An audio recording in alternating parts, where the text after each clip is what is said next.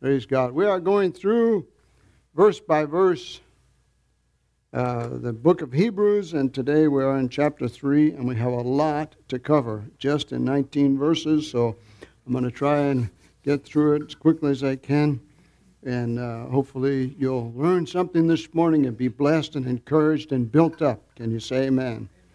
Praise God.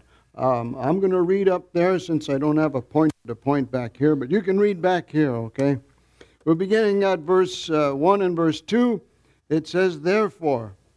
And so, whenever it says therefore in the scriptures, you always want to know why is it therefore? And the reason it's therefore is because in chapter 1, the Son of God Himself spoke to us. Thank God that somebody wrote down some of the things that Jesus said. In John's Gospel, it says that he did a whole lot more than was written in here, and there'd not be enough books to write it all down. But these were written so that you may believe, and that believing may have eternal life. He became a human being. God Himself came down from heaven. Hallelujah. Therefore, holy brothers or brethren, and it just doesn't mean the brothers, it means brethren, it means men and women, because the Bible says there's no difference in God's eyes between men and women. We're human beings. And these brethren, these brothers, these are people who believe in Jesus. It says, goes on to say, you who share in a heavenly calling. You who share, say, I, say with me, I share in a heavenly calling. Praise God. I have a copy at home of the book by Brother Andrew called The Calling. He says, I was just an ordinary guy, and I never could, never forget, he writes in the book, watching TV, and here's the Soviet tanks rolling into Czechoslovakia. I believe there was the year 1962 or 63. And he says, he got in his car, loaded a bunch of literature. He had Russian Bibles, and he spoke Russian. And he drives to the Czechoslovakian border, and there's this line of cars of people trying to leave, and he's the only car going in. And the border patrol looks at him and says, Are you crazy? Says, No, no, I got to go in. He goes in, and just like Pastor Wurmbrand uh, did in Romania, he reached out to the Russians. What he did is, Brother Andrew gathered the church together that he had been affiliated with, and he said, You guys, guys, this is great. You didn't go over to Russia to preach to the Russians, so God brought him here to you. Praise God. Here's a bunch of Russian literature. And the Russian soldiers were amazed that the people came out with smiles on their faces because other people were throwing Molotov cocktails at them and rocks and eggs. And these people come out of church with smiles and they give the Russian soldiers literature, stuff to read in Russian about Jesus. And he felt, he says, that was my calling. But I was just an ordinary guy. And I just felt that's what God wanted me to do. I believe that every single individual that believes in Jesus, that has put their faith and trust in Him, has a calling on their life. And it could be just as ordinary as being the best employee at your workplace. It could be as amazing as doing like Pastor Jack Harris does and go to a, a foreign country. Irregardless, every one of us have a calling. What it means is we are uh, partakers. The J.B. Phillips translation says, My brothers in holiness. How many know that when you put your trust in Jesus and you ask Him to become your Lord and Savior, He makes you holy right then and there, forevermore, as long as you continue keeping your trust in Him. Brothers in holiness who share in the highest of all callings. There's no other calling. Uh, at the end of uh, World War II, uh, the evangelist Billy Graham was approached and asked if he would become the ambassador from the United States to Japan. What an honor to become an ambassador and a representative of the most powerful country in the world. And he refused. I have a higher calling. Just like I believe it's Nehemiah, uh, they're building the wall around Jerusalem after coming out of uh, captivity in Babylon. And uh, they're asked, they're requested to come and meet with some other government officials. He says, I don't have time for you. I'm busy doing something for God. I have a higher calling. You and I have a high calling. Praise God. Can you say amen?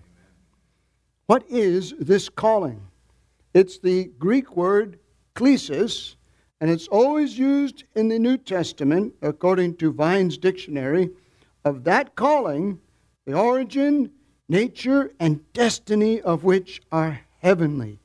It is used especially of God's invitation to mankind to accept the benefits of salvation. Never ceases to amaze me that people reject Jesus. They don't want to have anything to do with Jesus when it's the best thing that has ever happened in the entire history of the human race and the entire universe. That God Himself came down from heaven and became a human being to become, as we looked in chapter 2, a sharer or a partaker of our nature, so to speak, of our experience, so that He would be able to comfort us, that He would be able to say, you know what? I went through it. You can too. Praise God. That's good news. Can you say amen? Amen. That's good news. Hallelujah.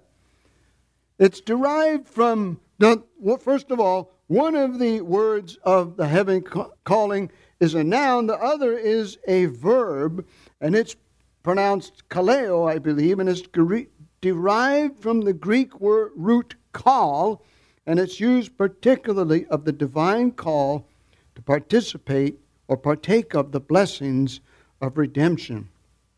Matthew Henry said that calling brings down heaven into the souls of mankind.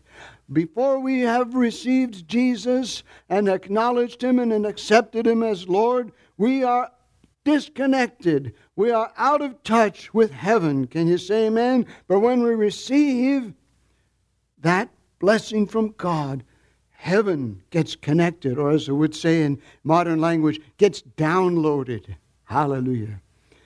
Praise God. Unfortunately for us, most of us human beings, it takes a while for that to really manifest itself.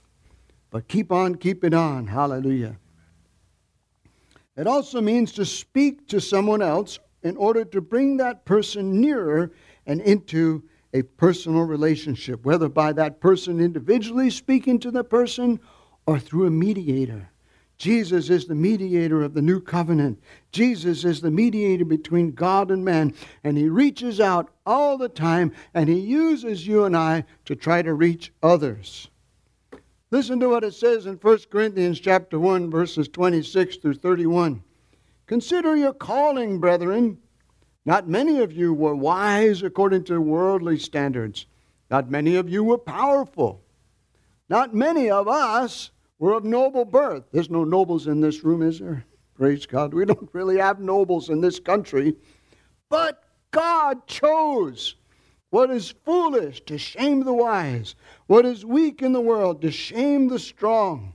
And not in a bad way, but so that people will turn to Him and turn to God and say, God, I don't know what to do. I need you. That's a good place to be in. Can you say amen?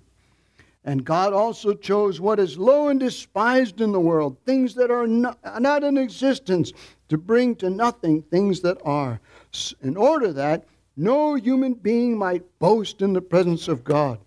And in verse 30, because of Jesus, or from him, you are in Christ Jesus who became for us wisdom from God, righteousness and sanctification and redemption.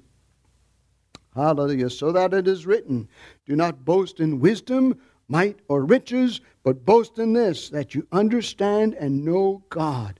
That God says, I am the Lord who practices steadfast love, justice, and righteousness. In these things I delight, declares the Lord. God so much delights, he says here, when we acknowledge Him, when we say yes to Jesus, it's delightful to God. Can you say amen? It's a good place to be in Christ because if you're not in Christ, you're in Adam, the Bible says. And it, there's one or the other. There's no middle ground with God. You're either for God or not. If you're not for God, you're against Him. And that's not a good place to be. Can you say amen? Hallelujah. Praise God. That calling brings down heaven into the souls of mankind. And its purpose is for, uh, to get us into Christ and to invite other believers, and it's addressed to individuals. Excuse me, and it never, the calling never concerns just that one person. Because once you become born again, you're birthed or born into the family of God. And guess what? There's other people in the family. And so it affects not only you, it affects other people. Hallelujah. Verse 1 goes on to say, Consider Jesus, or think about Jesus, the apostle and high priest of our confession. The word apostle, that literally means he's an ambassador sent by God. If we look and remember in chapter 1, it says, God spoke through prophets and angels in the past, now speaks to us through his Son. This, what he's saying here, is consider Jesus the apostle. He's the messenger. He brings the message. And instead of the angels telling the message, it's God Himself. He is both the apostle and the high priest. It says in the Bible that Jesus has gone into the most holy place, the genuine, real holy place. Hallelujah, with his own precious blood. And there he has made propitiation or covering for our sins, and not only our sins, but the sins of the whole world. Hallelujah. So he's not only uh, done that, he's the mediator. Hallelujah. Jamieson, Fausset, and Brown, they say when it says consider, they say contemplate or think on him with a view to profiting by the contemplation. The more you put your thoughts on Jesus, the more it will profit you. Praise God. The Bible says, I believe it's in uh, one of the letters to the Corinthians, that we have the mind of Christ. Say that with me. I have the mind of Christ. Isn't that amazing? We have the mind of Christ. God wants to be foremost in our thoughts. That's a good place to be. I heard the other day on the radio, Pastor Chuck Smith was uh, preaching, and he says, You know, uh, every so often people get up and they testify about how I did this and this happened and, and I made this go this way and that way, and it's all about themselves. He says, I love to hear testimonies about people who get up and say, I don't know what I'd do without Jesus in my life. I don't know where I'd be. Excuse me. Get up my water, please. I, I think I know where I'd be without Jesus. I'd either be dead or in prison because uh, the people I started meeting before I come out here to Tucson, either just getting out of jail or going to jail. And that was the crowd I was hanging around with. And, and I remember I had no idea, I had no clue what I was doing. Mikey the biker said, Hey man, what do you think about flying colors for a while? And I thought, huh, I've never done anything like that before. Maybe I'll try. Sure. Good God. Thank God I didn't do that.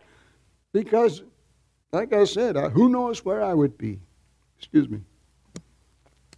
I don't know what I'd do without Jesus. That's a good place to be. So he, he's called the apostle and the high priest, and this is the only place in the Bible, in the New Testament, where Jesus is called an apostle, distinct from angels and compared to Moses. The letter to the Hebrews used the term, or the Hebrew people used the term apostle as delegates sent by the high priest to collect the temple tax from Jews who were living in foreign countries, according to Jamieson, Fausset, and Brown's commentary. Think about that. The high priest is in Jerusalem, and he's so intent on his uh, uh, office that he actually sends delegates. Apostles is what it's saying that the, the phrase meant. Apostles, representatives to go to find the Jewish people in other countries and say, uh, You owe the temple tax, and bring it back to Jerusalem. And he's compared to Aaron as the high priest. We confess that Jesus has satisfied the law's demands of justice, and his intercession we profess to depend on for pardon of sin and acceptance with God, according to Matthew Henry. I'll read that again. We confess Jesus as our high priest and we believe that he satisfied the law's demand for justice, and we believe that he intercedes for us, and we depend on him for pardon of sin and acceptance with God. Praise God. Consider him. Consider Jesus. He was faithful. Not only was faithful, still is faithful. Can you say amen? amen? Hallelujah. Faithful to him who appointed him as high priest. Who appointed Jesus as high priest? God the Father. Hallelujah. And not only did he appoint him as high priest, but he appointed him to conquer death by tasting death and defeating temptation. Glory to God. Goes on to say, he was faithful to him as who, who appointed him, and then he compares him to Moses, just as Moses also was faithful in all God's house. Listen to what Moses said in Deuteronomy chapter 18, verse 15. The Lord your God will raise up for you a prophet like me from your brethren. It is to him you shall listen and then God speaks through Moses and says that this is what he will do. God says, I will put my words in his mouth, and he will speak all that I command him. John chapter 12, verse 49, Jesus says the very same thing. He says, I have not spoken on my own authority, but the Father who sent me gave me a command what I should say and what I should speak. Glory to God. Jesus just didn't come and shoot his mouth off. Just, he wasn't a loose cannon. well, you stupid Pharisees. no, he was specifically commanded by God the Father here's what I want you to say. And sometimes it didn't sound so nice. He called them a brood of vipers. You snakes. But I don't believe that he was, you know, Jesus had a heart of compassion. And when he spoke things to people, it was to win them over to God. That was his sole purpose, I believe. Moses was faithful in all his house. Praise God.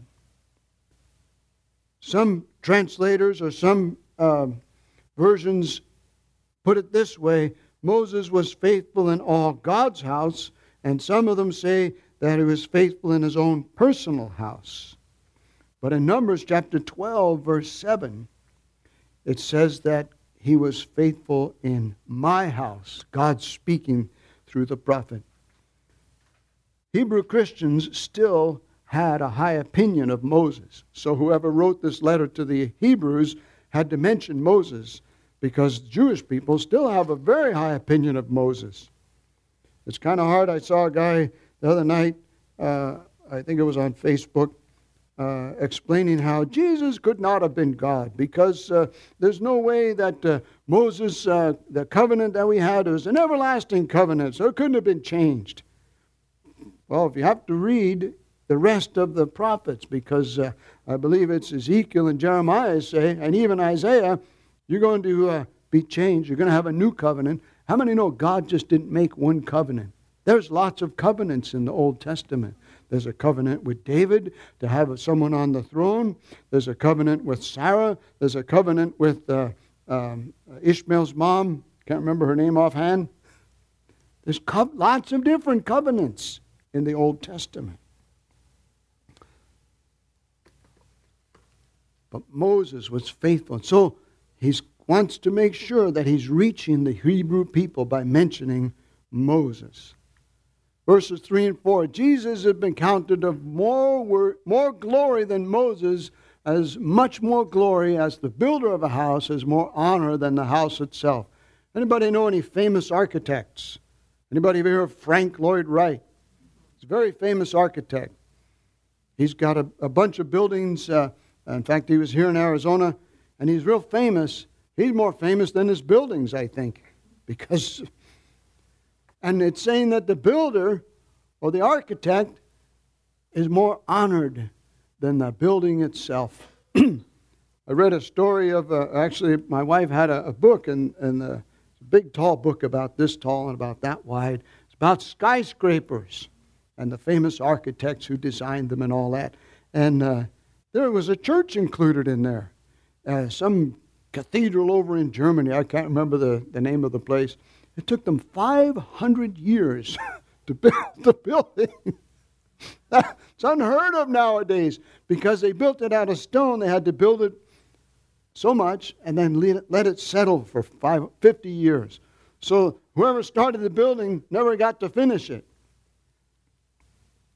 Here in the, uh, in the I work in construction and uh, they want everything built yesterday. One job I worked on, we got to the yard to start to build stuff, and uh, they come out of the office with the drawings and said, um, "We were supposed to start shipping stuff yesterday." we just got everything. You just called us to come to work today. You know, what are we going to do? Well, we'll work 80 hours this week. Okay, we'll do what we can. And we got it done. But 500 years, the builder of the house, the house is the church. Praise God. Hallelujah. Jesus has been counted more worthy. Why? The reason to consider Jesus because he's counted worthy of more glory than Moses. By, and who counts him more glorious than Moses? God the Father, who exalted Jesus to his right hand.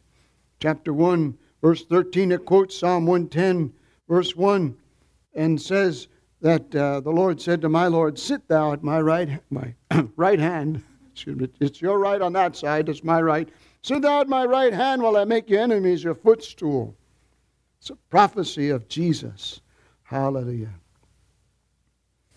Henry Alford, who was born in 1810, lived to 1871, um, he writes a comment about um, the uh, building.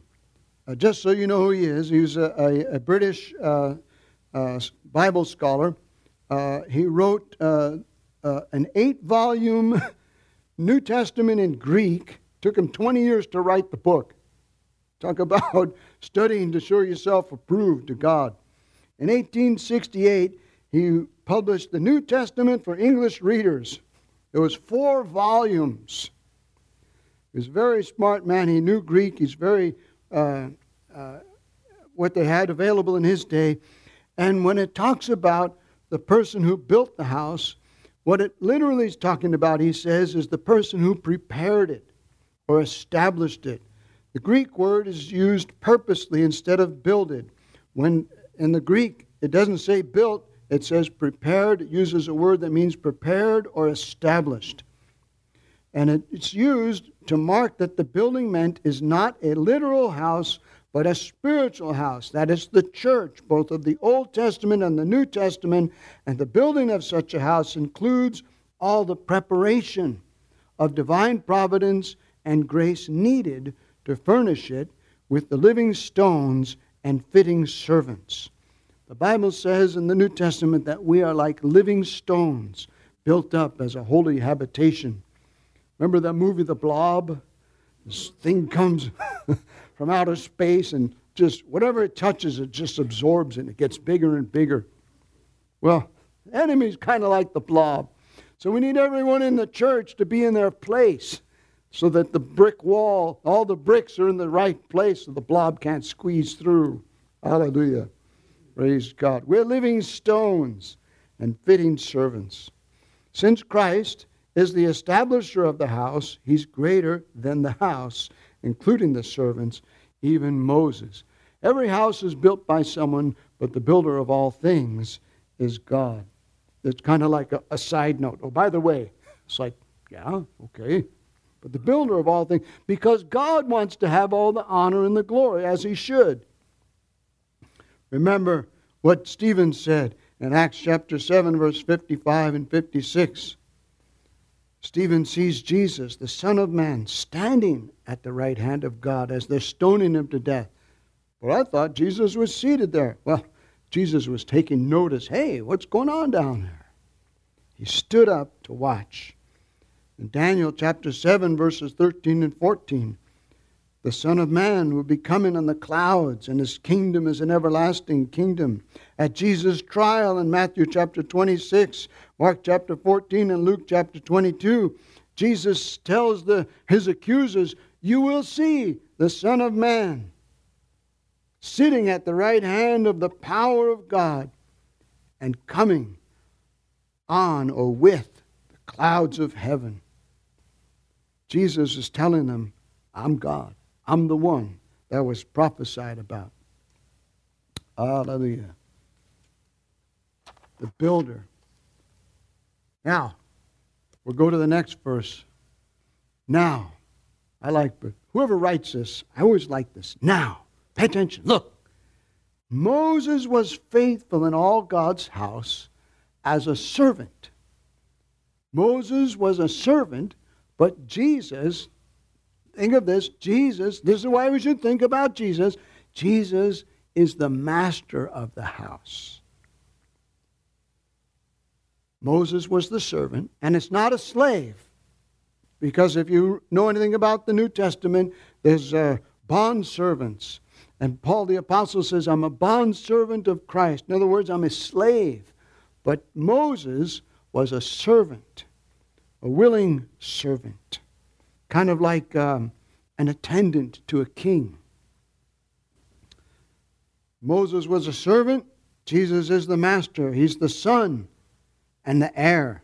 Moses was kind of like an ambassador, and Jesus is the king. When the king arrives, the ambassador goes to the background. He was the representative, but Jesus himself is the possessor, and he's exalted. Hallelujah. Jesus is appointed as the heir. We saw that in chapter 1, verse 1 and 2. And uh, it goes on to say that he's appointed heir of all things through whom he created the world, or the worlds, the universe, the different ages according to Vine's, a time period marked by spiritual or moral characteristics. But it goes on to say in verse 6 that Christ is faithful over God's house as a son. Hallelujah. Let's back up just a minute because Moses testified to the things that were to be spoken later, and that is by Jesus. The things that Jesus was spoke was speaking are the things that Moses testified to. The, in order because they use the word servant here, it's a term of dignity and freedom, a kind of steward. Hallelujah. How many of you know that we are called, Jesus said, I call you servants, but I also call you friends. Jesus has bestowed a dignity upon you and I that the world cannot bestow. Hallelujah. The world cannot bestow the same quality of dignity that Jesus gives us. People may despise us. I know in some parts of the world, uh, Christians are given jobs like cleaning out sewers because that's beneath everyone else. I mean, everyone's superior. The Christians are undignified. Well, I've got news for those people. The Bible says, Isaiah says, You people are like smoke in my eyes. Anybody ever get smoke in your eyes? Where my barbecue grill is, the, the wind brings the smoke right into my eyes, and it's like, ah. And God says, You people who say you're more holy than anybody else and everyone else is despised, you're like smoke in my eyes. Hallelujah. But Jesus gives us dignity no matter what. Hallelujah.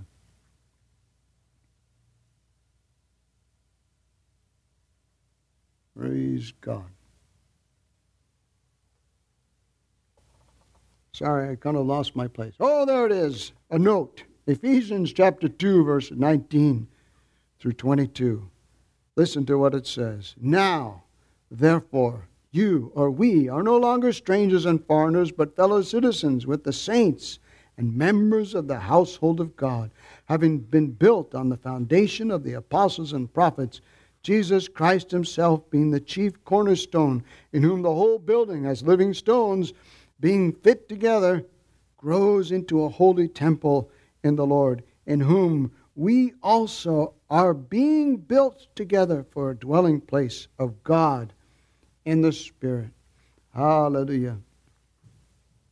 We are His house if, that little word, if, means so much. If indeed we hold fast our confidence, the anticipation of good, our boasting in our hope.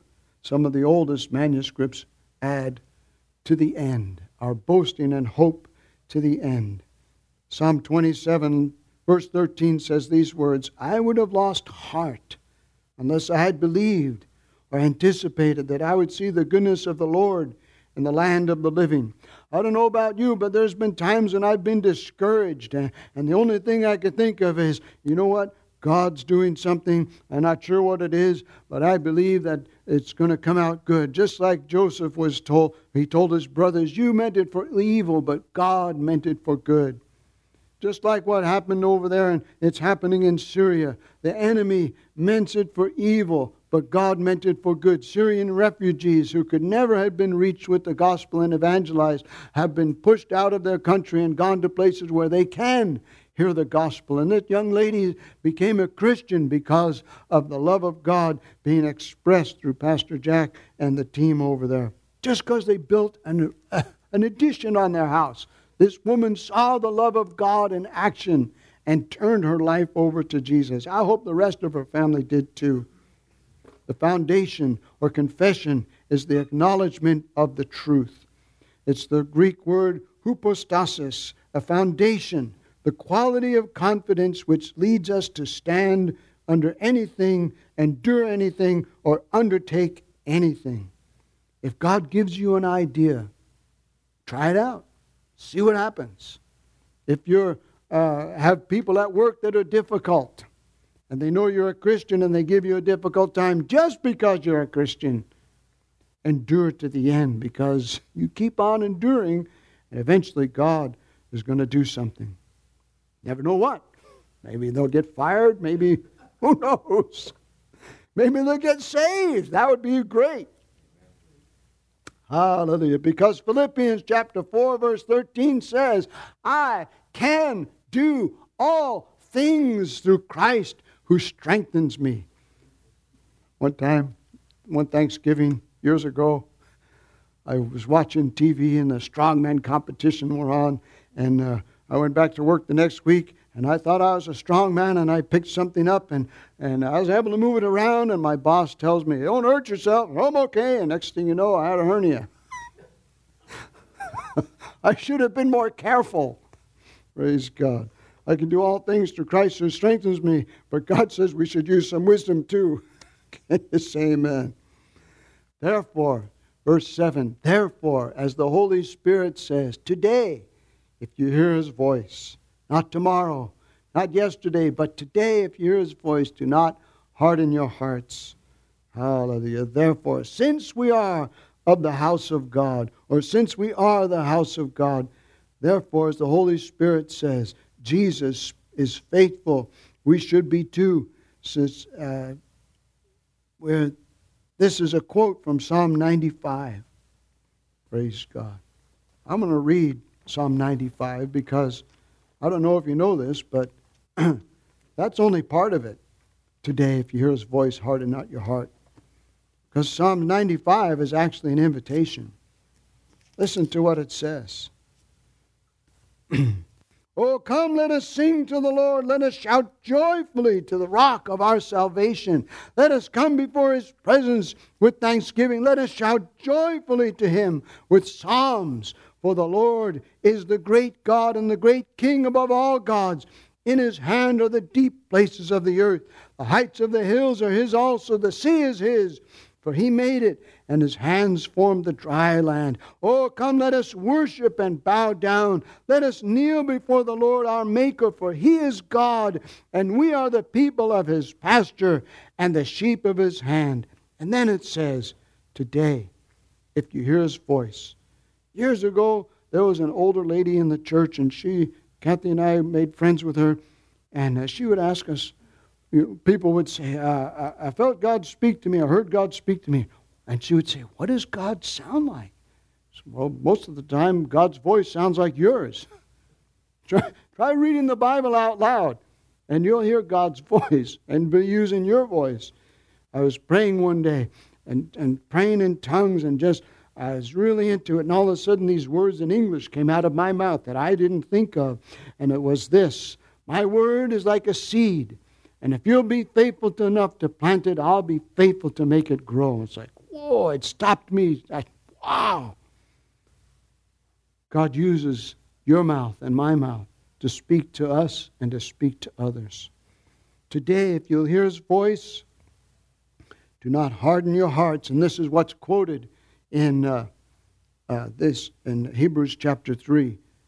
Do not harden your hearts as in the rebellion, the day of the trial in the wilderness, when your fathers tested me. They tried me, though they saw my work. For forty years I was grieved with that nation and said, It is a people who go astray in their hearts.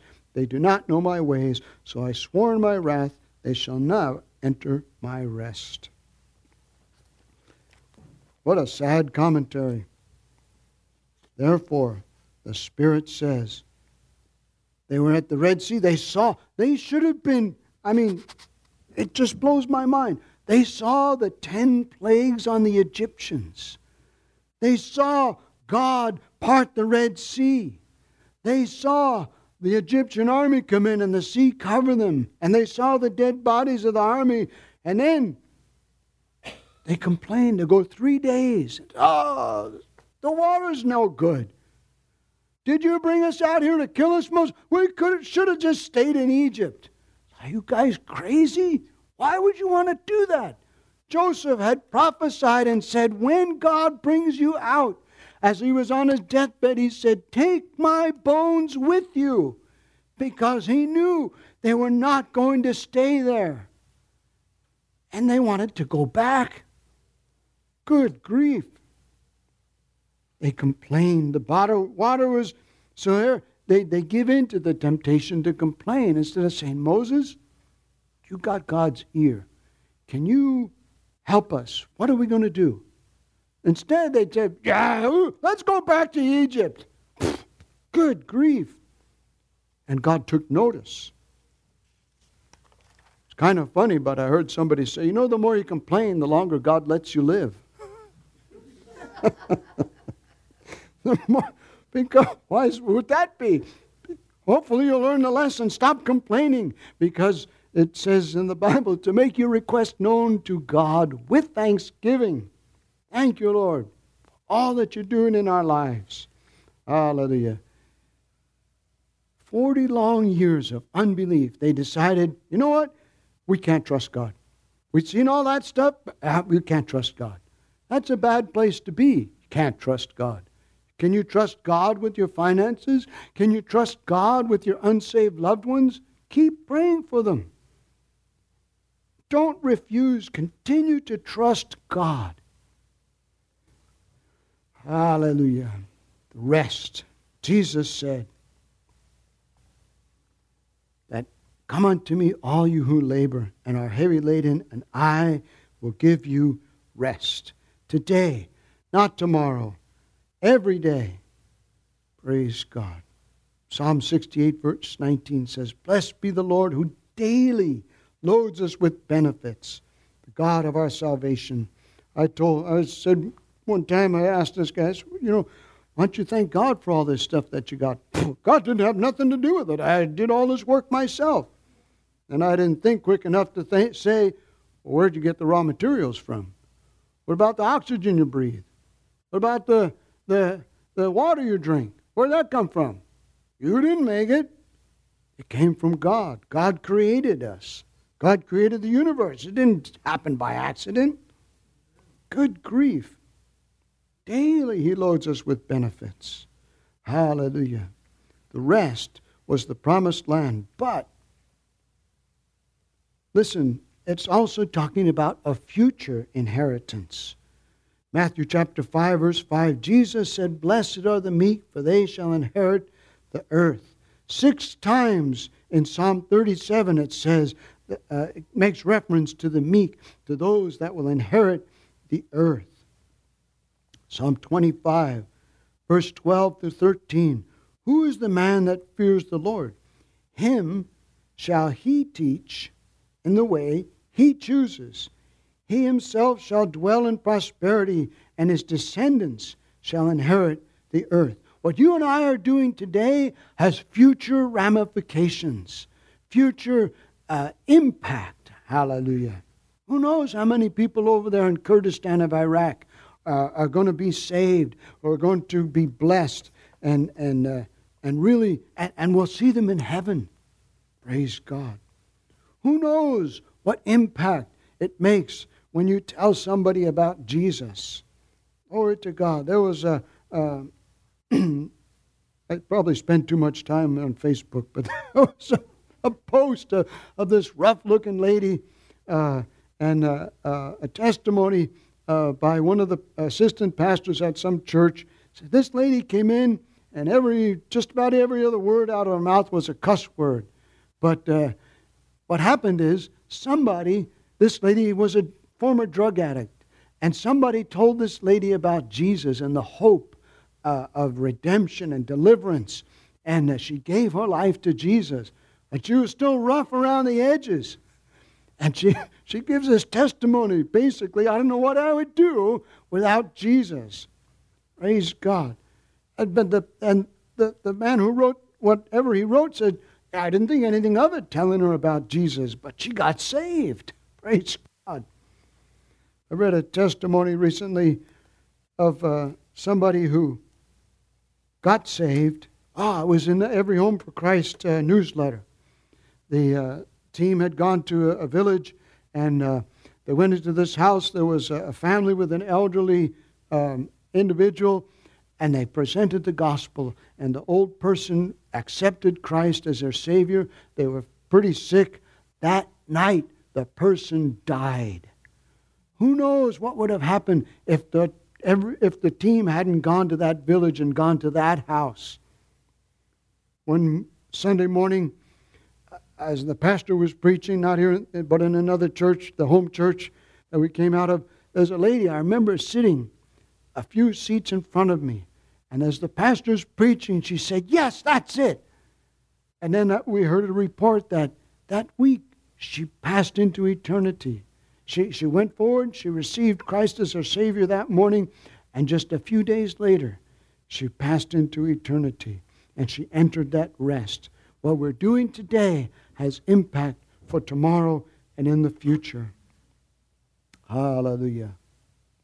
The fullness of our rest is in the future. Psalm 37, verse 7 says, Rest in the Lord and wait patiently for him. Do not fret because of him who prospers in his way, because of the man who brings wicked schemes to pass. They're going to get theirs in the end. Unless they get saved, they're going to be punished. God's going to take care of things. Hallelujah. But these people, they refused, oops, they put God to the test. They had unbelief. They actively refused to trust God. Hallelujah. Let's move on to the next slide. Take care, brethren, brothers and sisters, lest there be in any of you an evil, unbelieving heart leading you to fall away from the living God. Praise God. Jeremiah chapter 17, verse 5. Thus says the Lord Cursed is the man who trusts in man and makes flesh his strength, whose heart departs or falls away from the Lord. Hallelujah. Or a, heart that refuses to trust and deserts the cause of the living God. An army, if you desert, you could get shot. Praise God. But listen to what it says in Jeremiah chapter 17, verse 7 and 8. Blessed is the Lord, or blessed is the man who trusts in the Lord and whose hope is the Lord. But verse 9 goes on to say, The heart is deceitful above all things and desperately wicked. Who can know it? Proverbs chapter 4, verse 23 warns us. And I looked up, I have a concordance, a whole bunch of uh, every single word in the Bible, the New, in the King James. and there's a whole bunch in Proverbs about the heart.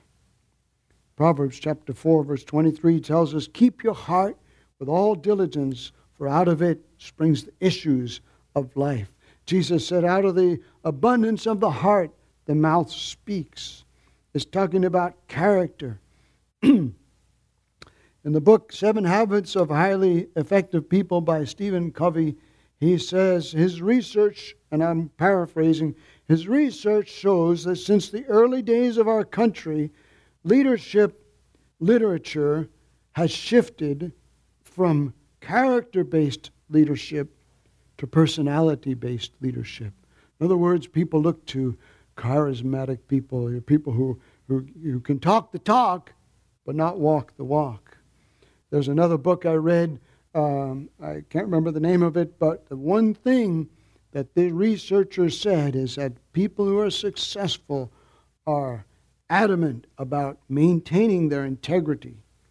Years ago, you didn't have to have a written contract. You could just do a handshake and your word, and it was good.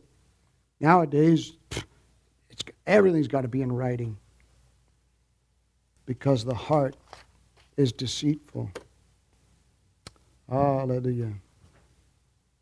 Thank God that Jesus gives us a new heart.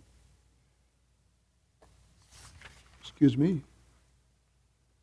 For God, verse 13, exhort one another every day, as long as it's called today. Unfortunately, in this little church, we don't live real close to each other, so we don't have a real tight knit community where we see everybody every day. Usually we, usually we see everyone on Sunday and sometimes on Wednesdays. So, what do we do? Encourage yourself in the Lord. Praise God. Or with your family. Encourage yourself. Read your Bible every day. Exhort one another. Exhort one another or help one another while it's called today. Not tomorrow. Jamieson, Fausset, and Brown's commentary says, Not tomorrow when idle men work and fools repent. Tomorrow is Satan's today because he doesn't care what resolutions you make if only you fix them tomorrow instead of today. None of you versus your fathers may be hardened by the deceitfulness of sin. That none of you become deaf and blind to God through the delusive glamour of sin. Sin is glamorous. The advertisers make everything look great oh, YouTube or, or MTV or whatever it was, they make everything, the movies make everything look nice. Everybody notice most people in the movies have really nice houses. I mean, really nice houses. Most people. You hardly ever see a shack unless it's like, what was the name of that? Brother, where art thou? They had a shack. but almost everybody else has these beautiful homes. That's not real life. Praise God. Hallelujah. The glamour of sin, it's delusional.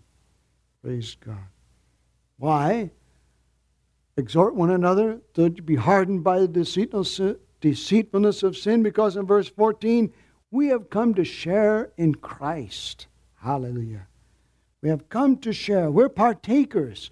In First Peter, I believe it is, the Bible says, through these exceeding great and precious promises, we have been made to become partakers of the divine nature. And that's not to puff ourselves, us uh, exalt ourselves, it's to exalt God and point people to Jesus. We have come to share in Christ if, there's that little word again, if indeed we hold our original confidence or confession, as in verse 6, firm to the end. Firm to the end. Hold your confession and your confidence as it is said today, today, if you hear his voice, do not harden your hearts as in the rebellion. Then it goes on in verses 16 through 18. It's a bunch of questions. With whom was God displeased? Hallelujah. With whom? Who are these people that God was not happy with? They didn't have a chance, I guess, because they didn't have um, the sacrifices back then. They didn't have Jesus as their mediator back then. Who rebelled? Who was it? Everybody who came out of Egypt? And whom was he angry with for 40 years? That's a long time to be angry with somebody. 40 years? Man, holding a grudge. But God was displeased because they wouldn't trust him. And as those who sinned, whose corpses fell in the wilderness, and who did he swear that they would not enter his rest? But those who refused to obey him and trust him. So we see they could not enter in because of their unbelief. Their unbelief. They refused to trust God. They refused to trust God. But God is trustworthy. God is faithful. Jesus is our high priest, makes intercession for us. When we fail, He's still there to pick us back up. You haven't failed unless you've given up. You haven't failed unless you've given up and you quit. Have anybody ever met anybody say, ah, God's through with me. God doesn't have anything to do with me ever again. You can believe that if you want. But you can also believe, you know what? God is merciful. His hands are stretched out all the day long towards the rebellious. God, as long as you live and breathe, I believe there's still a chance that you can be saved, that you can have that relationship with Jesus, that you can turn. There's always time if you're still alive, if you're still breathing, there's always a chance. There's always the opportunity to turn. When you pass into eternity, that's it. Then you're facing with God. But God loves us and wants to touch lives and hearts. Don't give up. Hold fast your confidence to the end. And our confidence is, is this that what Jesus did is more than enough to make us good enough to have a relationship with Him. So let's close in prayer this morning, bow our heads and close our eyes.